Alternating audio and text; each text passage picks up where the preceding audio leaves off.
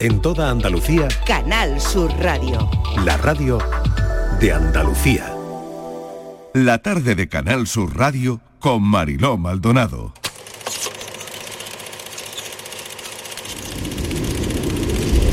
Ella quería sus playa, pero la convencí de venir aquí.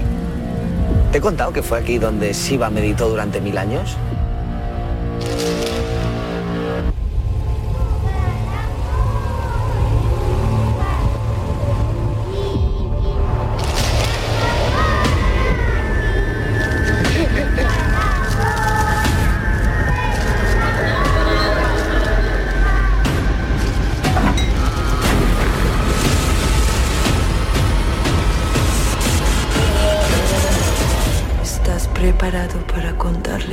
Qué pasó?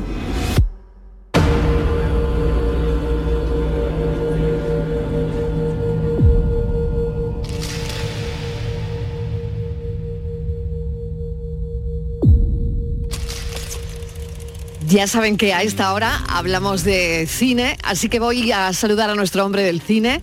Manolo Bellido, ¿qué tal? ¿Cómo Hola Marino, encantado Te de estar echaba de contigo. menos ya Claro, estos eh, por ¿eh? distintas circunstancias he tenido Mucho festival. hecho rabona. Mucho festival. Bueno, cuéntame, Manuel, que mm, tenemos una película impresionante de Salvador Calvo, Valle de Sombras, que se va a estrenar en enero.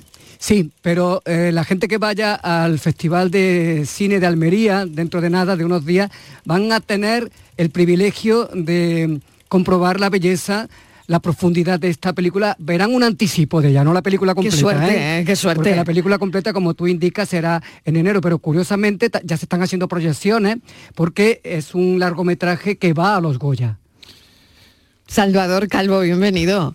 Buenas, ¿qué Gracias tal? por acompañarnos esta tarde un ratito con, eh, con Manolo Bellido.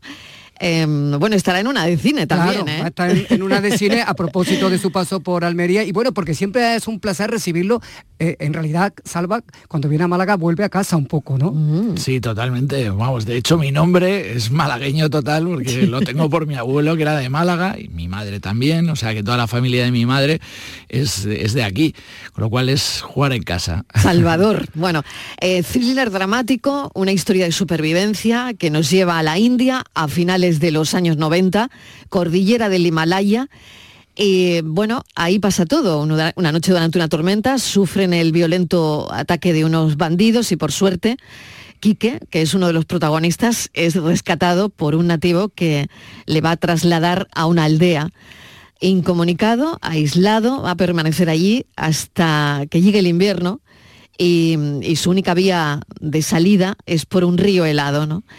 En fin, pero eh, yo creo que ahí hay un aprendizaje que mm, traspasa la gran pantalla, aparte de, conocer, eh, el director nos hace conocer, Salva, eh, el corazón del Himalaya, ¿no? Sí, es, una película de aventuras, tiene algo de thriller, pero sobre todo es un drama, es un drama personal y, contamos, bueno, es una reflexión sobre la culpa, ¿no? Al final es eh, como, bueno, pues ante un incidente en el que uno no sabe cómo va a reaccionar, reacciona, reacciona de una manera que a lo mejor se puede confundir con la cobardía. Y, de- y- Con el egoísmo incluso, ¿no? Claro, y eso mm, te acompaña, te acompañará el resto de tu vida. Y es como, como saber colocarlo, cómo gestionarlo. De, de eso habla ¿no? la película, ese es el, realmente el mensaje profundo que tiene y, y, bueno, la reflexión, ¿no? Y cómo, cómo en un principio yo creo que todos tenemos un proceso de, de buscar la culpa en los demás y poco a poco eh, eh, te vas dando cuenta que, que al final no tienes que mirar alrededor, sino te tienes que mirar a ti mismo y, y aprender a vivir con ello. Hay un proceso también, cuando hablas de la culpa, ¿no?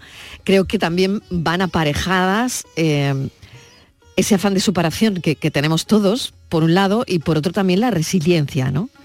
Que creo que serían otros dos elementos Sí, que sí, probablemente tengan tus personajes, ¿no? No, por supuesto. O sea, eh, yo creo que, que- que te tienes que adaptar y, y seguir tirando, ¿no? Para adelante.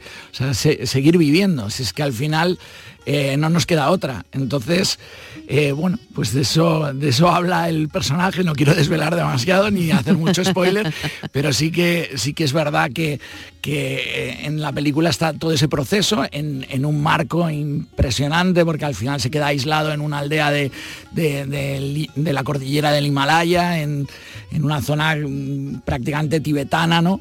Y ahí, bueno, pues él tiene que aprender a, ¿sabes? No, no puede echarle la culpa a nadie y entonces aprende a, mirarse a sí mismo y a, entender cómo, cómo cómo puede seguir viviendo y cómo puede seguir respirando. Es tu película más ambiciosa y eso que tú ya tienes en tu haber, eh, los últimos de Filipinas, Adu, por la que conseguiste cuatro Goyas, uno a la mejor dirección. Maravillosa la película. O sea, eh, yo creo que es una película que hay que revisitar, perdona Manolo, de vez en cuando. Claro, sinceramente. además, eso por no contar, eh, Mariló, lo que tiene también en su haber un hombre que empezó de becario en Antena 3 y que eh, hizo, por ejemplo, para Antena 3 lo que escondían sus ojos sobre la novela de Nieves Herrero. Eso entre sus méritos pero también entre sus méritos es, trabajar a lo grande, con grandes repartos. Lo que consiguió reunir en los últimos de Filipinas, ahí queda ya para los anales. Cierto, ¿eh? Cierto. Y volvió a hacer en Aduya con también, eh, digamos, intérpretes no españoles. Y ahora eh, ocurre lo mismo también con intérpretes nativos del Himalaya, pero también con Miguel Arran, para Miguel Herrán, perdón, malagueño, por cierto, y que para ti es también es que la tierra, que la tierra trabajado con él, ¿verdad?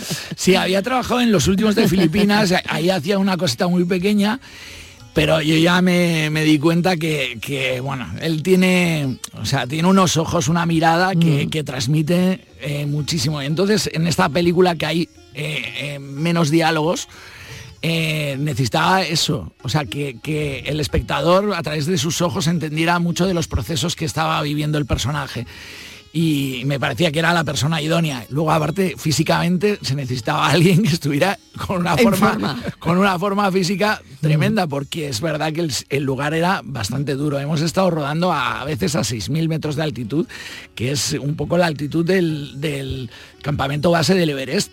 O sea que, que, realmente había algo de, cuando reuní al equipo, lo primero que les dije es, Dios mío, o sea, vamos hacer una cosa que, a nivel eh, físico va a ser muy exigente. Entonces, bueno, todo, todo, el mundo fue muy concienciado y, bueno, pues gracias a eso pudimos hacer la película en siete semanas. Eso te digo, en ese sentido fue un rodaje peligroso, un sitio conflictivo, además, complejo, complicado, se saldó sin ninguna baja. Sí, yo quería, quería, entrar en esto también. ¿eh? Mira, tocó madera porque cuando, cuando terminamos la peli, sea, volviendo, nos cayó una avalancha de nieve que sepultó la carretera y estuvimos ocho horas esperando, se nos hizo de noche a las 3 de la mañana, todavía no habían terminado de quitar la nieve para que pudiéramos cruzar.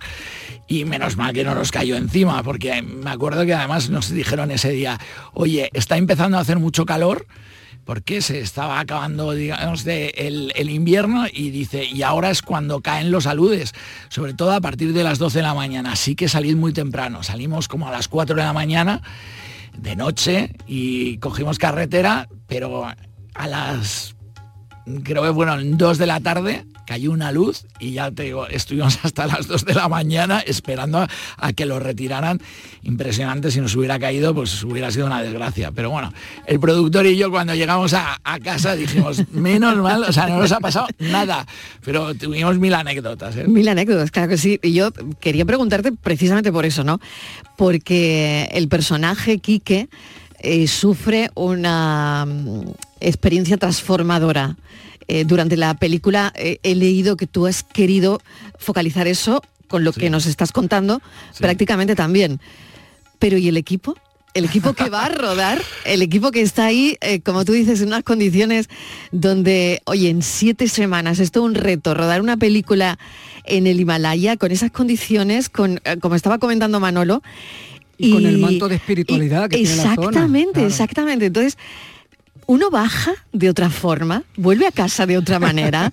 Eh, es, ha sido transformador también para toda la gente que hacía la película, te lo digo porque si, si te dan el Goya yo quiero visualizar un poco esto antes para decir, oye, a nosotros nos contó en el programa que les había cambiado de alguna manera eh, alguna mirada de, hacia algunas cosas. Hombre, yo creo que ir a un sitio como este, ¿no? Con, con esa historia y con esa, esa profundidad que tienen espiritual, te cambia, te cambia porque realmente primero ves lo afortunados que somos en, el primer mundo, ¿no? que tenemos de todo y que allí carecen de, prácticamente todo y sin embargo son felices. Entonces eh, eso es una lección vital que te llevas. ¿no? Al margen de eso, bueno, pues eh, eh, realmente es que hemos vivido la experiencia quiero decir, también con, ese reparto de allí tibetano que no eran, que no eran actores, era gente no profesional, realmente yo he aprendido un montón, porque, porque de repente dices, ostras, eh, es, esta gente tiene algo eh, magnético, no sé cómo decirte, ya cuando veáis la película entenderéis, pero, pero es impresionante, ¿no? Tienen un alma, un corazón que es que se le ve, se le transparenta, y eso es, eh, es maravilloso. Pero bueno, el otro día que hicimos el pase para académicos y fue parte del equipo, eh, hubo llantos y todo, y abrazos y un momento así muy, muy, muy emocional. Eh, que, tenía también que ver con, haberlo conseguido, ¿no? Tú te tiraste, te has tirado tres años, ¿no? Para poner en pie eh, esta superproducción. y todo empezó cuando leíste noticias sobre mochileros que se iban allí en plan de fiesta, a, una rave, a, no sé cuántos mil metros de altura, a fumar hierba y demás y que sin embargo pues sufrían las consecuencias del ataque de los maleantes, ¿no? A ver, yo en el año 2000, eh, yo soy muy viajero y quería ir a la India con amigos y entonces estuve mirando y de repente encontré que las guías de viaje lo que hablaba era de que había un montón de desaparecidos. En, en, una zona del Himalaya concreta, en un valle que se llama el Valle de Kulu. Es un valle irrigado por aguas termales, entonces eso provoca que haya como un ecosistema mucho más tropical de lo que es un valle del Himalaya. Entonces, una de las características es que eh, está lleno de, de, marihuana por todos sitios, crece de manera salvaje por todos los rincones. Y eso ha provocado que chavales de entre 20 y 30 años eh, se vayan allí en peregrinación y hayan convertido un sitio que es sagrado para los sikhs y los hinduistas en, un magaluf de, allí. Entonces van a rave, se ponen hasta arriba, tal, no sé qué. Entonces es el lugar con más desaparecidos del mundo. Y, bueno, pues claro, esto me llamó la atención, dije, Dios mío, y entonces empecé a investigar, había casos de, algún español que, que había muerto y, habían, eh, eh, encontrado un año más tarde los, los cuerpos, o sea, casos también de unos escoceses, uno que había sobrevivido, en fin, y fui documentándome para, para contar esta historia. Y la verdad que me parecía fascinante, ¿no? Había, tenía entroncado un poco con esa con ese mito de Sangrilá, ¿no? Te iba a decir eso, ¿existe sí, Sangrilá sí, sí, Sí, en eso Impresionante, la verdad. Claro, yo recuerdo de pequeño, ¿no? De haber visto en primera sesión, creo que se llamaba. La película, eh, la, película aquella lejano, eh, sí, Horizontes, Lejanos, de Capra y verla en blanco y negro con mis hermanos. Yo también, yo también me quedé enganchado de esa película cuando por, la tele. por eso me, me llamó mucho la atención esta historia y dije, yo, tengo que convencer a los productores para ir a, este sitio. Y nunca pensé que lo iba a conseguir. ¿eh? Pues conseguido está, conseguido está. Yo estoy deseando ver la película, no, sé si voy a aguantar, Manolo. Ha, ¿eh? cuidado mucho. bueno, es que es un sitio maravilloso, ¿no? Sí, o sea, el sitio es espectacular. La fotografía espectacular, la, iluminación, la luz, me imagino que todo, Alex Catalán, que, bueno, pues... Alex Catalán es el fotógrafo de Alberto Rodríguez. claro, y ya está, así que, que, vamos a decir más, ¿no? Y, realmente luego, bueno, Antón Laguna, el director de arte, bueno, yo creo que ahí están todos los equipos. Super equipo. Dicho así, el fotógrafo de Alberto Rodríguez parece rebajar su condición de artista. Es el director de fotografía. exacto, exacto. Pero bueno, bueno, se ha entendido. bueno, pero por si acaso. se ha entendido, se ha entendido. No, no, él es un artista. De hecho, mm. bueno, yo trabajé con él en los últimos de Filipinas Y yo siempre recuerdo, ostras, esas imágenes del interior de la iglesia que yo le decía, tío, es que parecen cuadros. O sea, es, impresionante. ¿Por qué hiciste la revisión de los últimos de Filipinas? Estaba pues detrás de esa producción Enrique Cerezo, recuerdo perfectamente su presencia en, San Sebastián. Pues mira, eso es... Eso Porque era suya la primera parte, ¿no? Eso entronca mucho con... con con Pedro Costa, que antes le has citado. Eh, Pedro Costa siempre llevaba toda la vida diciéndome, Salva, yo veo tus series y son muy cinematográficas, dice, ¿por qué no haces cine? Y decía, Pedro, yo quisiera hacer cine, pero no, no consigo levantar nunca una peli. Entonces me dijo, yo te, yo te voy a ayudar, pues que yo creo en ti. Y entonces él fue por eso le dedica el, Goya cuando, cuando me, lo dieron. Y entonces me, me, puso en contacto con Enrique Cerezo, que estaba buscando desde hacía tiempo una, eh, hacer un remake de Los Últimos de Filipinas. Entonces eh, nos lo propuso Alejandro Hernández, al guionista cubano, que siempre trabaja conmigo y es buenísimo. Y también con Manuel Martín Cuenca. ¿eh? sí, y con Mariano Barroso, y ahora con, con Alejandro Amenábar, o sea que es, un, es un crack. Entonces me, propuso eh, eh, hacer esta revisión de los últimos de Filipinas. Nosotros, en principio, la película nos parecía que estaba muy bien, la de 1946, pero ahora como hija de su tiempo. Y entonces dijimos, bueno, aceptamos si podemos hacer una libre adaptación que no tenga que ver con, la, con la original. Y entonces contamos en esa nueva revisión, pues evidentemente la nuestra no era nada en pro del colonialismo, sino que era como bastante crítica con las guerras. Y entonces eh, eh, Enrique le pareció bien y esa fue mi primera peli. Entonces, bueno, pues eh, por ahí viene la conexión. Ahora que primera peli, y luego Adu, claro, y luego Adu, que se ha referido a su dedicatoria desde casa, porque fue aquel año de la pandemia. de la, pandemia, claro. La parte se hizo en el Teatro del Sojo CaixaBank de Antonio Banderas. Sí, aquí en Málaga. Sí, sí, sí, claro. En su casa. Sí, parece que todo, todo tiende a, no sé, todo se rodea de que tengas que venir a Málaga, Salvador Calvo. Total, sí que parece que todo, todo tiene... De hecho, me dio mucha pena no haber podido estar aquí en Málaga, porque yo pensaba, ostras, el año que me llevo el Goya el año es en Málaga y tal, y lo hago en mi casa. Mm. Sí, sí, y sí. Decía, bueno, pero... Y, y hablaste de una cosa en tus palabras tan estupendas de agradecimiento de que el mundo no es de nadie. Aunque todos sabemos que eso es difícil de mantener, ¿no? Porque sí tiene dueños, ¿no? Sí, sí, sí. Ah, me encantaría que, aprendiéramos esa lección, pero bueno, últimamente con las noticias la verdad que mm. se te viene el alma al suelo y dices, Dios mío, o sea, es que el hombre eh, no aprende, no aprende con los años, la historia se repite una y otra vez y otra vez. Y no sé, no sé, hay, hay momentos que, te, te, deprimes bastante, pero, pero bueno, yo sigo creyendo que el ser humano eh, tiene algún día que aprender la lección y, empezar a, pensar que, nosotros no somos dueños de nada. Sobre todo el cine que, que planteas y que hace Salvador Calvo, eh, él nos tiene acostumbrados a eso que cuenta, a eso que nos está contando precisamente, ¿no? ¿Qué te gustaría ya para terminar que los espectadores cuando vean tu peli eh, se lleven o, qué momento, qué parte de la película eh, tú dirías que, mm, que merece muchísimo, muchísimo, muchísimo que no se pierdan esos momentos o ese momento, algo que os haya costado especialmente llevar a la pantalla grande, no lo sé. Me imagino que en una película como esta habrá muchos momentos así, ¿no? Para generar el suspense, para hay muchos momentos porque hay partes que dramáticamente o de interpretación me parecen fascinantes. Hay un momento que es la confesión en alto que hace Miguel, ¿no? Eh, o sea, el personaje de Quique, cuando de repente se reconoce a sí mismo lo que ha hecho y, y lo verbaliza por primera vez. Me parece que en ese momento hubo magia en el rodaje y fue maravilloso.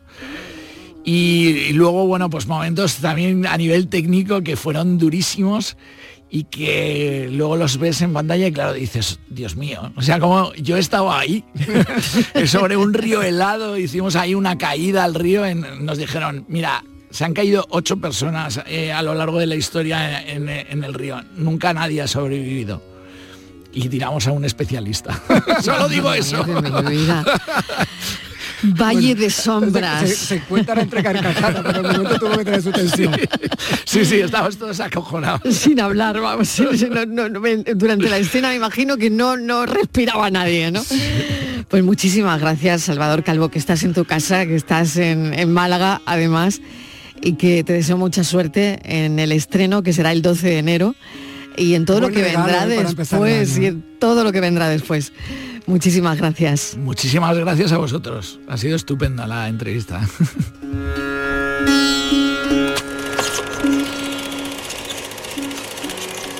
La tarde de Canal Sur Radio Con Mariló Maldonado. También en nuestra app y en canalsur.es. Canal Sur Radio. Los guerrilleros, tapicería y colchonería en Utrera, a precios de fábrica. Cheslong de 3 metros con asientos extraíbles, cabezales reclinables, canapé, dos puff, cojines decorativos de regalo y telas antimanchas a elegir. Antes 899 euros y ahora solo 499 euros. Sí, sí, has escuchado bien, 499 euros. Y por un euro más televisor LED de 32 pulgadas de regalo. Estamos en Utrera, carretera Carmona número 15 en Utrera, Sevilla. Entregas en 48 horas. ¿Ya conoces las lavadoras Nevir? Lavadoras de hasta 12 kilos con motor inverter y etiqueta energética clase A. Porque Nevir siempre piensa en el ahorro de la factura de la luz. Con las lavadoras Nevir podrás esterilizar la ropa deportiva y disfrutar de su velocidad de centrifugado y sus tres modos de lavado rápido. Si no la tienes aún, ve ya por tu lavadora Nevir. Cinco océanos, lo mejor en congelados en Sevilla. Hasta el 28 de noviembre, langostino Banamey número 6 a 5,50 el kilo y muslo de pollo sin cadera a 2,70 el kilo. Variedad y calidad al mejor precio. Langostino Banamey número 6 a 5,50 el kilo y muslo de pollo sin cadera a 2,70 el kilo. Cinco océanos. Del 9 al 11 de noviembre vibra con The Latin Music Week by Lago. El 11 de noviembre saborea el ritmo de Carlos Baute. Rompe tus caderas al son de su música y disfruta de su concierto totalmente gratis. Te esperamos con toda la familia para rumbear en la Semana de la Música. ¡Azúcar! Más info en lago.es.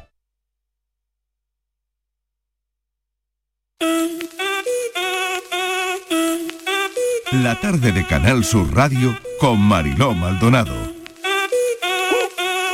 Si el ritmo te lleva a mover la cabeza, ya empezamos como es. Mi música no discrimina a nadie, así que vamos a romper. Toda mi gente se mueve. Mira el ritmo como los tiene. Hago música que entretiene. El mundo nos quiere, nos quiere, me quiere a mí. Toda mi gente se mueve. Mira el ritmo como los tiene. Hago música que entretiene. Mi música los tiene fuerte bailando y se baila así. 5 y 26 minutos de la tarde llegan los más jóvenes a la radio a refrescar un poquito la antena que nos encantan los viernes. Aurora Macías, bienvenida. Muy buena, muchas gracias Mariló. Andrea Gago, ¿qué tal Andrea? Hola, buena Mariló. Javier Soto, al que saludamos también. Javier, bienvenido. Muchas gracias Mariló, ¿qué tal? Bueno, gracias a los tres por estar aquí un viernes. Eh, por cierto, ¿los viernes están sobrevalorados, Aurora? ¿O no? A ver, vosotros, para vosotros, ¿qué es un viernes? Porque para mí ya es muchas cosas. O a lo largo de, de mi vida, los viernes han ido, eh, bueno, teniendo diferente sentido, por así decirlo. Eh, para ti, por ejemplo, Aurora, ¿un viernes qué sentido tiene? Pues ahora mismo poco, te soy sincera porque Bien. sí, O sea que conforme- sobrevalorado el viernes. Para mí totalmente. ¿Sabes qué pasa? Que conforme empiezas a trabajar y nosotros que ahora estamos empezando, no llevamos unos añitos, te das cuenta de que el viernes es el día en el que se te acumula todo lo que no has podido hacer durante la semana, en el que te pegas el tragantón, en el que echas alguna que otra hora libre y luego estás tan cansado que, que salir te parece un maratón cuando era lo que más esperabas hacía escasos dos años, ¿no? Entonces es un poco contradictorio. Prefiero el sábado, ¿no? Que el Prefieres día- el sábado al viernes. el único Vale, día en el que te puedes levantar tarde y acostar tarde, las dos cosas. Bueno, entonces preferiblemente fin de semana, sábado. A ver, Andrea, viernes, ¿sobrevalorado sí o no? Mm, creo que sí, bueno, si lo miramos como lo miramos hace unos años, como decía Aurora, seguro que sí. Bueno, hace unos años, hace unos meses para mí. Ahora es verdad que el sábado es más provechoso, ¿no? Echar el día afuera, sí. Javier, ¿y para ti? Pues sí, estoy en la línea. Al final los viernes yo antes lo que quería era estar de todo menos en casa y ahora cuando estoy fuera lo que estoy deseando es estar en casa para meterme en la cama pronto y dormir. Bueno, eh, eh, pero esto, esto es de la generación millennial o, o, a ver, o, No sé ¿esto si quiere somos- decir ya que vamos madurando mucho? A medida que cumples años cotizados, yo creo que, que los Me ha viernes gustado dejan de lo de años cotizados, ¿eh? Sí, Me ha sí, encantado. Sí, eh, yo no sé si somos Muy ejemplos, bueno. pero totalmente. Yo creo que eso es lo que, a lo que te va que vamos cumpliendo años cotizados, ¿no? Claro, claro, claro, claro que sí. Bueno, eh, vamos con un asunto que me interesa mucho. Voy a pedir que venga Estíbaliz Martínez también para Por que, aquí, por aquí eh, que ya está, para que lo ponga en pie. Eh, una asociación impulsa una campaña apoyada además por la Unión Europea para pedir que las instituciones impongan controles a las web de contenido erótico. Eh, ¿Cómo sigue esto, Estíbaliz? Pues sí, mira, la campaña se llama Generación XXX y la asociación que lo impulsa es Dale una vuelta y lo está haciendo esta campaña en los centros educativos de España, porque como tú decías, Marilo, están muy preocupados por, por todo el acceso que tienen los menores a, a la pornografía. Dicen que el 50% de los niños de entre 11 a 13 años, fíjate, 11 a 13, que son pero niños, niños, dice que han visto pornografía en internet, que el 30%, este dato yo no sé si hay que ponerlo en cuarentena, dice el estudio que el 30% de los adolescentes acceden a ello de, moda, de forma accidental. Yo no lo sé, ¿no? Bueno, por lo que te decía, que esta campaña lo que pretende sobre todo es a- atajar esta problemática que por supuesto no solamente afecta a España, esto eh, afecta a todos los países de la Unión Europea y de ahí, Marilo, que el Parlamento Europeo pues se haya unido para colaborar, con ella, ¿no? El objetivo, pues lo que tú decías, pedir un mayor control en la verificación de la edad para acceder a las páginas con contenido sexual. Pero como se suele decir en estos casos, ¿quién le pone el cascabel al gato? O sea, ¿cómo se ataja todo esto y cómo se le pone freno? Yo creo que ese es el gran, el gran problema. Yo quería hablar esto con, con los millennials, por supuesto, porque esto está ahí. Eh, no sé qué pensáis, Aurora. Pues la verdad es que es un tema muy complicado. A mí me genera, la verdad es que un montón de contradicciones y creo que hay un montón de cosas que comentar.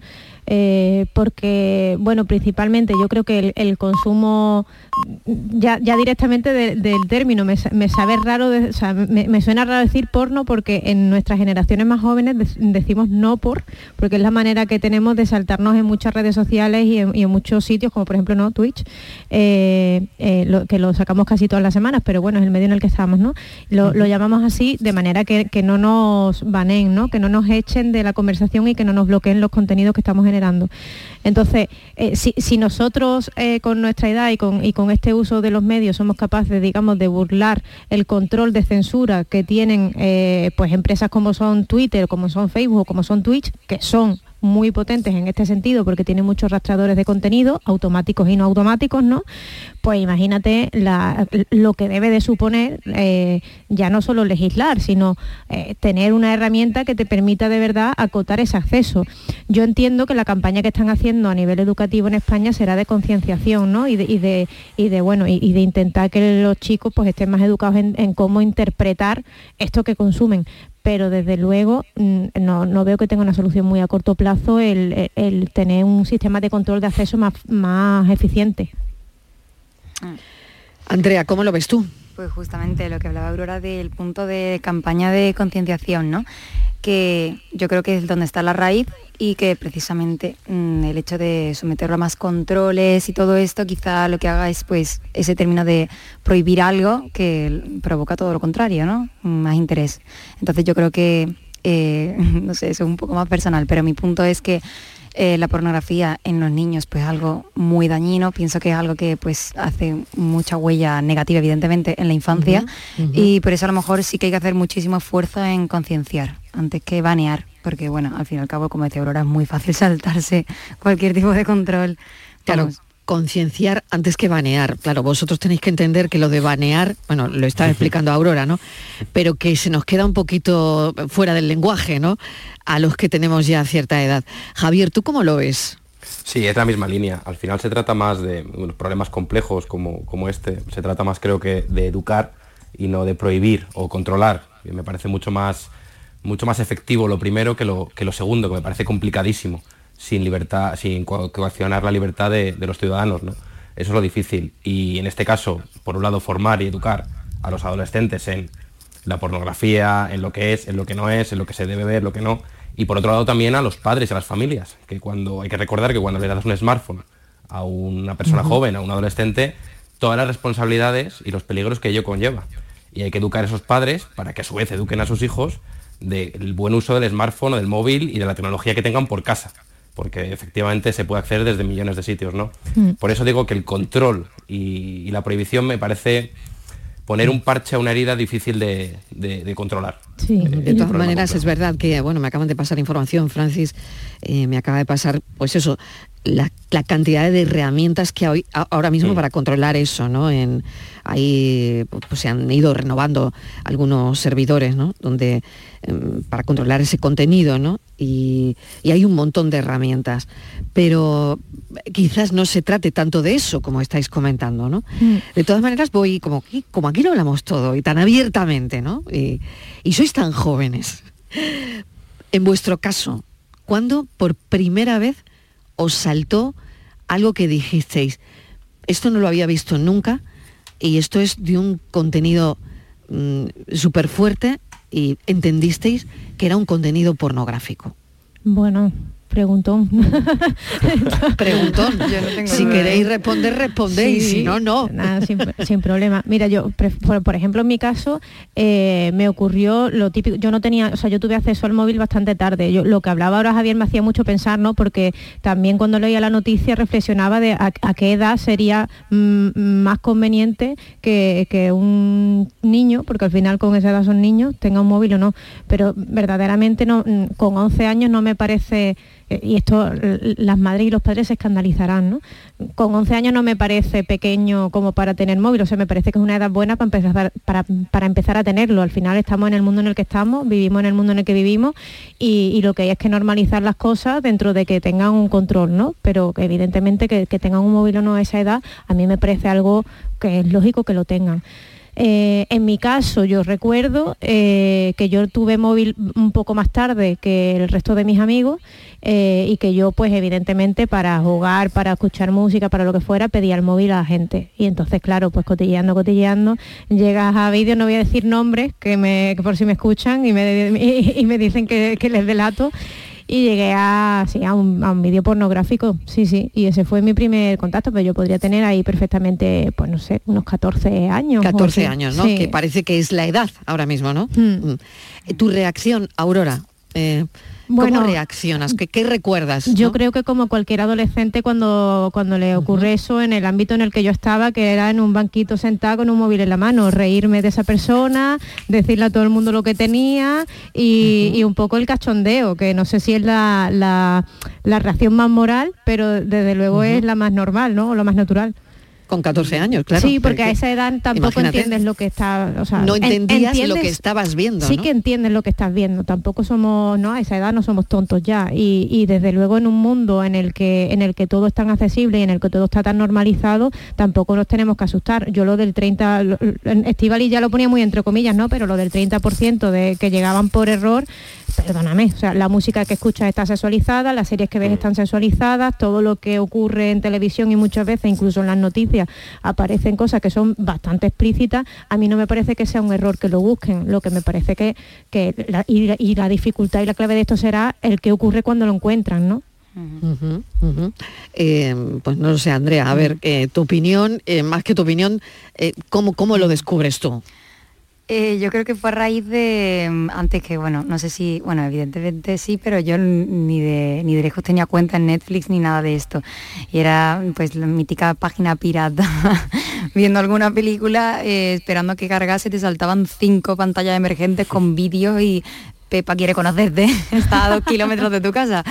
Entonces, no, bueno. ¿Y tú quién será Pepa? Claro, ya la tercera vez que te pasa te ríes. La primera vez pensaba que me estaban hackeando el ordenador. Esa fue mi reacción, la verdad.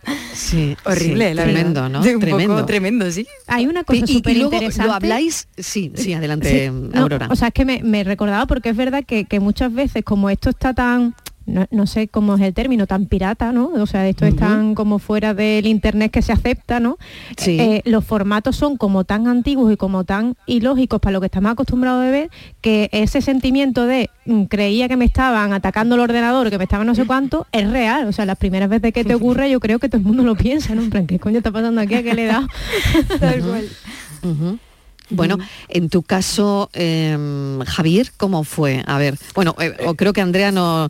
Sí, lo- Andrea lo ha contado. Javier, en tu caso. Bueno, la verdad es que no se ha mencionado la televisión. Y, la televisión y- también, claro, la es verdad. Pero no sé, pero a mí me da la impresión del que, que el canal principal ahora mismo Sí, eh, ahora es el móvil, ¿no? pero, Claro, móvil, pero hace ya unos años, Sí. eh, cuando teníamos, pues eso, Aurora y yo, pues 14, 13 años, estaba la televisión y si conectabas a ciertas horas de la noche, te llevaba sorpresas a veces según qué canal. Y, bueno, fue pues, las primeras veces, las primeras experiencias de, uy, ¿esto qué es? Fue así. ¿Qué pasa? Que luego añadido a eso, te entra el gusanillo, la curiosidad, estás con los amigos y buscas en internet con una simple búsqueda de Google, que es ahí donde yo creo que donde radica el, el problema, ¿no? Que con cuatro palabras te metes en unos fregados tremendos, ¿no? Y, Mm. y es donde está el peligro para los adolescentes, pero en mi caso sí, eh, fue a través de la televisión, un medio como más analógico de lo que estamos acostumbrados ahora, pero, pero sí, sí. Y no lo habláis con adultos, ¿no? Por ejemplo, Aurora, cuando a ti te pasa con, con 14 años, eh, lo hablas con tus iguales, pero nunca con adultos, ¿no? Jamás, no se me ocurriría. Jamás, Qué claro. vergüenza, pero vamos, que, Ya, sí, ya, ya. que- Claro, que- claro. que sigue pasando a día de hoy, ¿no? Exacto, es porque lo quiero trasladar un poco a lo que pasa hoy, ¿no? Llegas a tu casa, pero nunca eh, contando lo que, lo que te ha pasado en el móvil, ¿no? Totalmente. O lo que has visto, claro, nunca. Y luego ahí hay un tema que igual en la campaña se trata, ojalá que se trate, porque a mí me parece también súper interesante, que es e- este momento tabú, ¿no? O sea, nosotros estamos aquí hablando y yo creo que la, la pregunta de cómo fue la primera vez que lo viste, eh, te, te coge, ha habido como un segundo de silencio, ¿no? Porque te coge como es algo tan, no sé cómo, cómo llamarlo, ¿no? Pero algo tan así, tan tabú, que, que verdaderamente hablar sobre ello eh, es complicado y reconocer que se consume es complicado. Y, incluso yo me hacía la pregunta viniendo de camino para acá.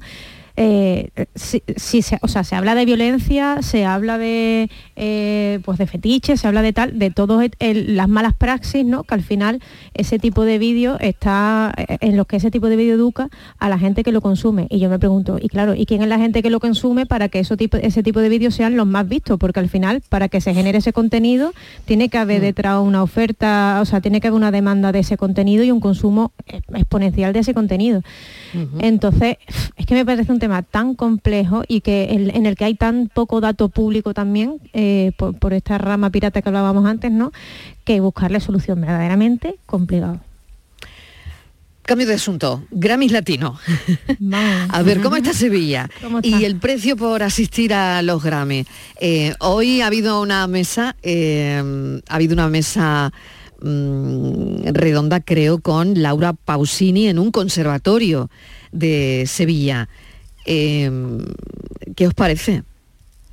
Pues la verdad es que da gusto ver Sevilla de la forma en la que está. Yo venía de camino y no, no- nos reímos ahora al llegar porque nos decía Estivali, ¿cómo está Sevilla? Y yo digo, la verdad es que no, no estoy muy al tanto de qué está ocurriendo en el día a día con este tema, porque como los coches de, de Uber están, eh, llevan, no sé, si como un mes o dos meses ya tuneados con los Latin Grammy, ya no sé en qué momento van a ser los Latin Grammy, creo que el 17, ¿no?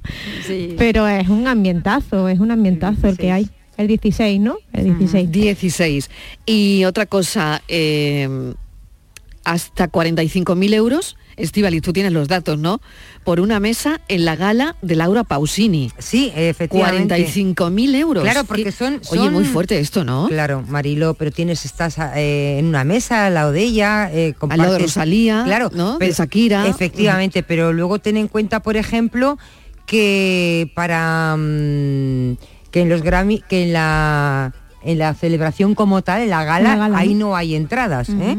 Porque hay Ujú. solamente Es por invitación, ¿no? Invitación, que es peor Efectivamente, eso todavía, es es por que no- es no ni familiares, prensa y invitaciones, pues bueno, pues mm, personal relevante, políticos y demás. O sea, que el que quiera asistir a la gala, como no tenga un familiar, pues no. Como no, no no sea va a ser primo de. Laura Pausini. Claro, lo que sí Os se está confirmo haciendo. que es por invitación, ¿eh? Por invitación, Sí, claro, sí, claro. ¿Habías ha estado alguna ¿no? vez Lo en que, algo sí, de esto? lo que sí puedes estar, porque se están generando, Marilo, como tú decías, muchas galas ah, paralelas, ¿no? O sea, Paralelas, exacto. Claro, como la de Laura Pausini. Entonces, bueno, hay de todo. Algunas organizadas por los Grammys y otras organizadas por otro tipo, por discográficas que no tienen nada que ver con... Con, la, con los Grammy, pero bueno, que aprovechan y ahí está Sevilla llena de conciertos. Sí, da- gusto ver el ambiente así, de Sí. verdad, y que ocurran cosas. Yo es, lo, es lo que más lo que más me llama la atención y el punto en el que también se ha colocado Sevilla en este tipo de, de eventos, ¿no? Que, que lleva unos años que no para de traer, que si los MTV, que si los Grammy, o sea, a mí me parece una pasada. Bueno, se suman artistas como Majo Aguilar, Anita, Pedro Capó, Jorge Drexler, Luis Figueroa, Fonseca, Todo, eh, todo. Natalia Forcade, eh, Carlos Vives, eh, Yandel, eh, Andrea Bocelli también, bueno, Rosalía, Shakira, Maluma, No Sebastián Yatra. No hay mesas para tanto artista. ¿Eh? Bueno, bueno, No mesas. impresionante, ¿no? Impresionante.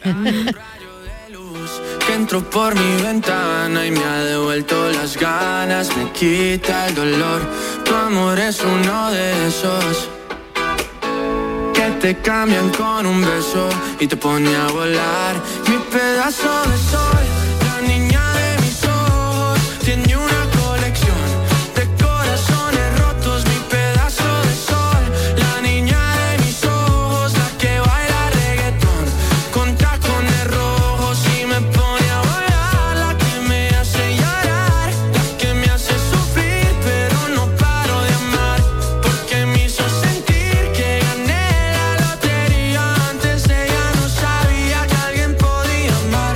La tarde de Canal Sur Radio con Mariló Maldonado.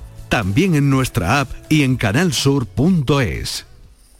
Operación ahorro en Rapimueble. Remate final de precios. Apilable de salón 299 euros. Dormitorio de matrimonio 399 euros. Ahorra con Rapimueble, líder en precios, calidad y garantía. Y paga en 12 meses sin intereses. Más de 200 tiendas en toda España y en rapimueble.com. La Diputación de Almería, en su compromiso por contribuir a la regeneración física, social y económica del entorno urbano del Bajo Andarax, apuesta por la realización de programas formativos gracias al FEDER. Estos programas imparten talleres para aumentar las oportunidades laborales entre los vecinos de Huércal de Almería, Viator, El Alquiano, Los Molinos. Formación en atención sociosanitaria, búsqueda de empleo y adaptación comercial en materia digital, entre otros. Proyecto que ha contado con un presupuesto de casi 100.000 euros cofinanciado por los fondos europeos. Diputación de Almería. Fondo Europeo de Desarrollo Regional. Una manera de hacer Europa. 吧。Quiero compartir contigo en Canal Sur Radio el inicio de las mañanas de los fines de semana. Te espero en Días de Andalucía con toda la actualidad, música, literatura, ciencia, entrevistas, cine, flamenco. Los fines de semana puedes disfrutarlos de una forma muy especial en Días de Andalucía, desde las 8 de la mañana en Canal Sur Radio con Carmen Rodríguez Garzón. Contigo somos más Canal Sur Radio. Contigo somos más Andalucía. El análisis del cambio climático, sus consecuencias en nuestro día a día, las acciones que están en nuestra mano para paliar el calentamiento de nuestro planeta. Todo te lo contamos en Cambio Climático.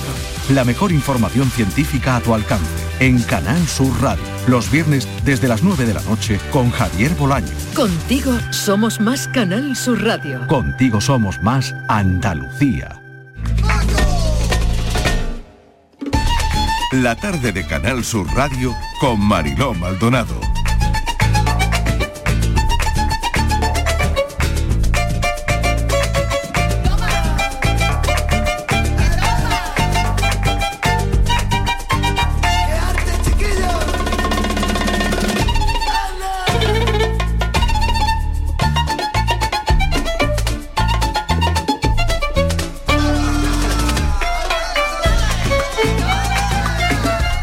De conciertos, hay un concierto muy especial que, mm, bueno, estáis escuchando, es esto que suena, esto que acabamos de poner. El violín es de Paco Montalvo.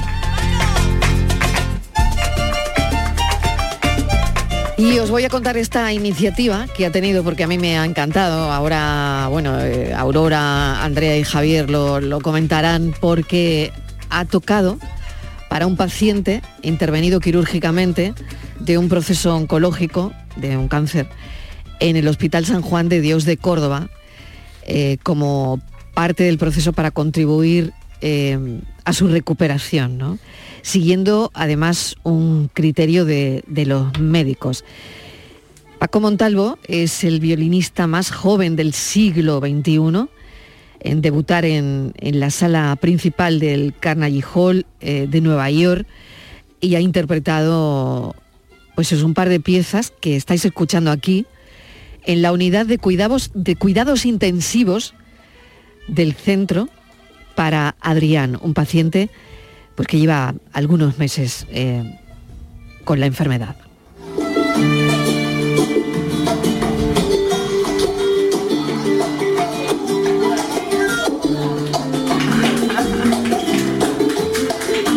¿Qué os parece esta iniciativa? Porque a mí me ha vuelto del revés hoy, ¿no? Con la semana que llevamos es muy difícil encontrar noticias como esta.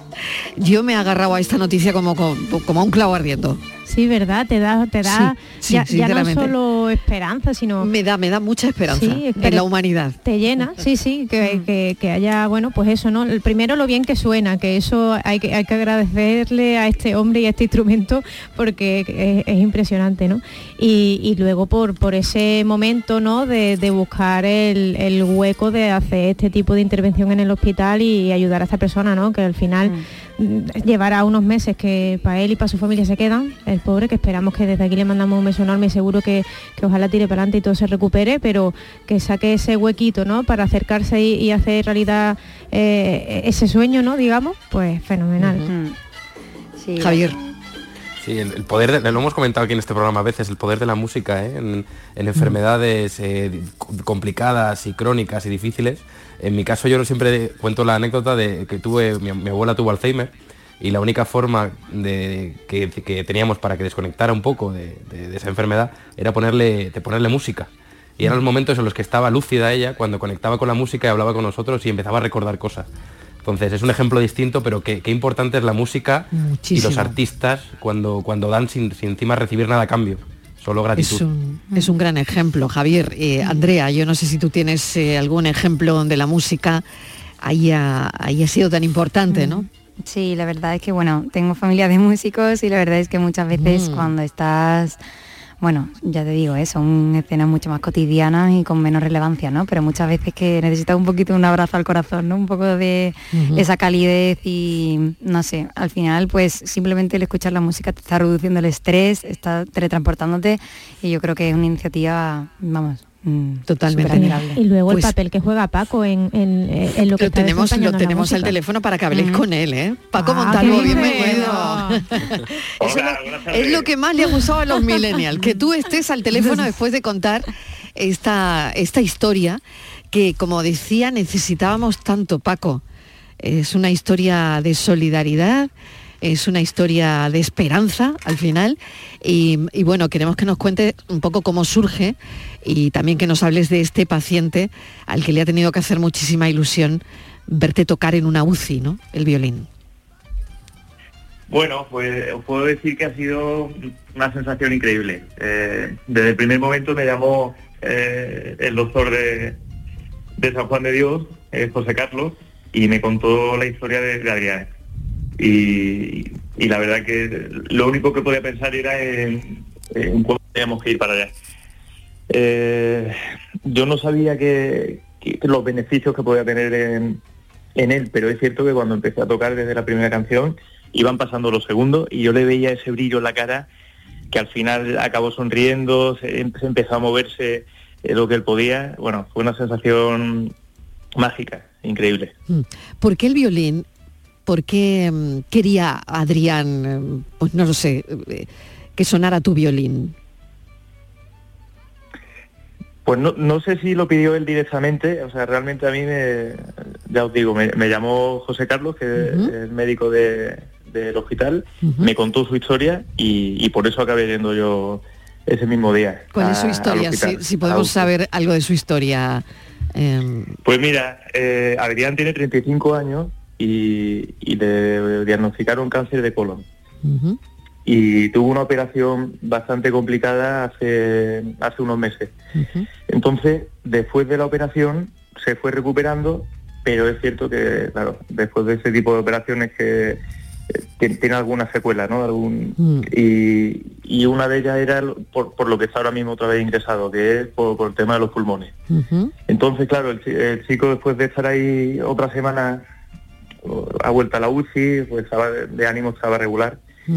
Y, y por eso me comentó José Carlos que era que, que podía ser una cosa muy bonita que, que fuera y, y para darle ánimo. Muy Y demostrado. efectivamente, bueno, yo no sabía que, que iba a ser tan efectivo, pero Claro. es que fue una cosa muy bonita. Muy demostrado además, Paco, ¿no? En pacientes con UCI, donde, bueno, yo, yo he sabido que hay pacientes a los que le llevan su mascota y, y la alegría la, que reciben y, y, bueno, se, se- se mejoran, ¿no? Se mejoran desde luego.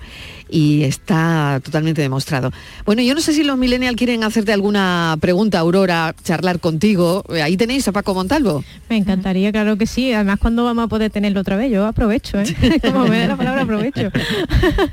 no, porque además, mira, pasa una cosa que es, a mí me llama muchísimo la atención de Paco, eh, que, por ejemplo, no, Eh, él es muy joven también, no sé si, si también entra dentro de la escala de los millennials, ¿no? Pero que, una persona tan joven, eh, violinista, sea capaz, entrecomillando, ¿no? Pero llegar al mundo de la música mainstream, a mí me llama muchísimo la atención. Yo, de hecho, eh, ahora que son, veníamos hablando, ¿no? De, la gala de, los- de los Grammy y, pensaba un poco, si tuviera que ir en algún equipo, en el equipo de quién iría este año. Y voy casi que, casi que con la persona que tiene un poco una historia más paralela a la de Paco, ¿no? Una persona que, siendo productor es capaz de hacerse artista y de sacar su nombre como es Bizarrap. Paco, ¿a ti cómo te llega ese camino y, en qué momento trasciendes de, de- de ser violinista a ser una, una estrella dentro del panorama de la música? Porque hay pocos violinistas de los que no sepamos el nombre. Cierto, Bueno, cierto. muchas Todo, gracias. pero- todo lo no, que dices es cierto, ¿eh? Muchas gracias, pero no, no, yo estrella no soy. Eh, yo llevo haciendo música desde, desde muy chiquitito y, y bueno, he tenido la suerte de, de ir teniendo una carrera de, eh, muy bonita, donde he podido dar conciertos por, bueno, por prácticamente todo el mundo y, y hubo un momento en mi carrera que fue muy importante en el que decidí hacer lo que a mí me gustaba, que era flamenco con mi violín, ¿no?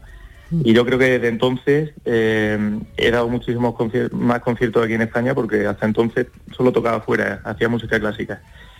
Y todos los conciertos que hacía eran fuera de España. Y desde que hago flamenco, pues es cierto que sí que he tenido la posibilidad de tocar mucho más por aquí y continuando también con, con mi carrera internacional y, muy feliz al final de, de que poco a poco se haya ido sumando la gente, tanto en redes sociales, eh, en plataformas de- digitales para escuchar música. Eh, y ya, ya es que somos casi casi un millón de seguidores y sumamos todas las redes, entonces bueno, hemos conseguido algo muy muy bonito y, y muy feliz por- porque a la gente le gusta mi música. Bueno, no sé si alguien quiere preguntar algo más. eh, Yo quería preguntarle Venga. a Paco. eh, quería preguntarle porque tengo curiosidad, ¿no? Yo también toco algún instrumento y... Ay, ¿qué tocas tú? Bueno, yo, yo tocaba el saxofón en el conservatorio, pero luego más bueno, tarde... qué bien, ¿eh? Algún día te lo tienes que traer, Sí, ¿eh? bueno. No, no, te lo digo en serio, ¿eh? Sí, sí, bueno. Hombre, claro. Sí, bueno, ahora por ejemplo estoy más con la guitarra, ¿no? Donde yo pienso, mm, si, si tuviera tiempo y tal, y pues como que me gustaría como curiosear cualquier muchos más instrumentos. Entonces mi pregunta era si Paco, mm, ¿siempre has tenido claro que querías dedicarte a este instrumento o mm, hay algún otro instrumento que dices, bueno, pues me encantaría también algún día debutar en un sitio pues grande con este instrumento, no sé, se me ocurre, ¿eh? Mira, si te digo la verdad me gusta muchísimo la guitarra, me gusta mucho el piano, pero me cuesta ya tocar el violín, así que imagínate si me meto en otro berenjenal. Javier, no sé si tú quieres comentarle algo. Nada, que me da mucha envidia la, siempre la gente que, que su, que su profesión es su pasión. Es una cosa que en otra vida a ver si lo, lo puedo degustar eso porque tiene que ser una maravilla. Y se nota que cuando, cuando te escuchamos hablar que, que disfrutas muchísimo y contagias además. Así que enhorabuena. Estivaliz. Muchas gracias. Pues yo nada, a lo que ha dicho todo el mundo, que, que me alegro muchísimo de todo lo que hace, que además de ser un gran artista, de triunfar fuera de, nuestras fronteras y en nuestras fronteras, como decía Aurora, ¿no? Poca gente, es verdad, pues sabemos pocos nombres de violinistas, pero de el nombre de él sí que lo conocemos, lo identificamos perfectamente, ¿no? Y ahora sumas, bueno, pues algo más en tu vida, ¿no? Que tu música es medicina, medicina de la buena. Así que no sé qué más poder decirte, que es que mm, eres... Gracias por compartirlo con nosotros, desde Claro, luego, venirte esta tarde. Y sobre todo, efectivamente, Ha sido una gracias. sorpresa para vosotros. Bueno, ¿eh? y, y otra cosita, muchísimas gracias por dedicarnos estos minutos, Marilo, que yo sé que ha hecho un gran esfuerzo por atender la, la llamada y estar con nosotros esta tarde, porque lo tenía muy complicado. Así que muchísimas gracias por, por estos minutos que nos está regalando. Nada, ha sido un placer. Ahora tengo la prueba de sonido, tengo concierto esta noche y, y por Andalucía vamos a tener toda la gira este año y el año que viene, así que nos veremos muy prontito por ahí. Bueno, yo no me lo pierdo, ¿eh? Así que ya ir pensando en las entradas, ¿eh? Hay que ir pensando ya en las entraditas. Paco Montalvo, muchísimas gracias, muchísimas, muchísimas gracias porque eh, necesitamos noticias como estas que, que nos levanten el ánimo, el espíritu y eso de que hayas tocado en una UCI con una persona que, que tiene cáncer para animarlo, me parece algo increíble, de verdad. Así que enhorabuena y gracias por este ratito. Un beso enorme. Paco Montalvo, gracias. Un beso enorme, gracias, gracias de corazón.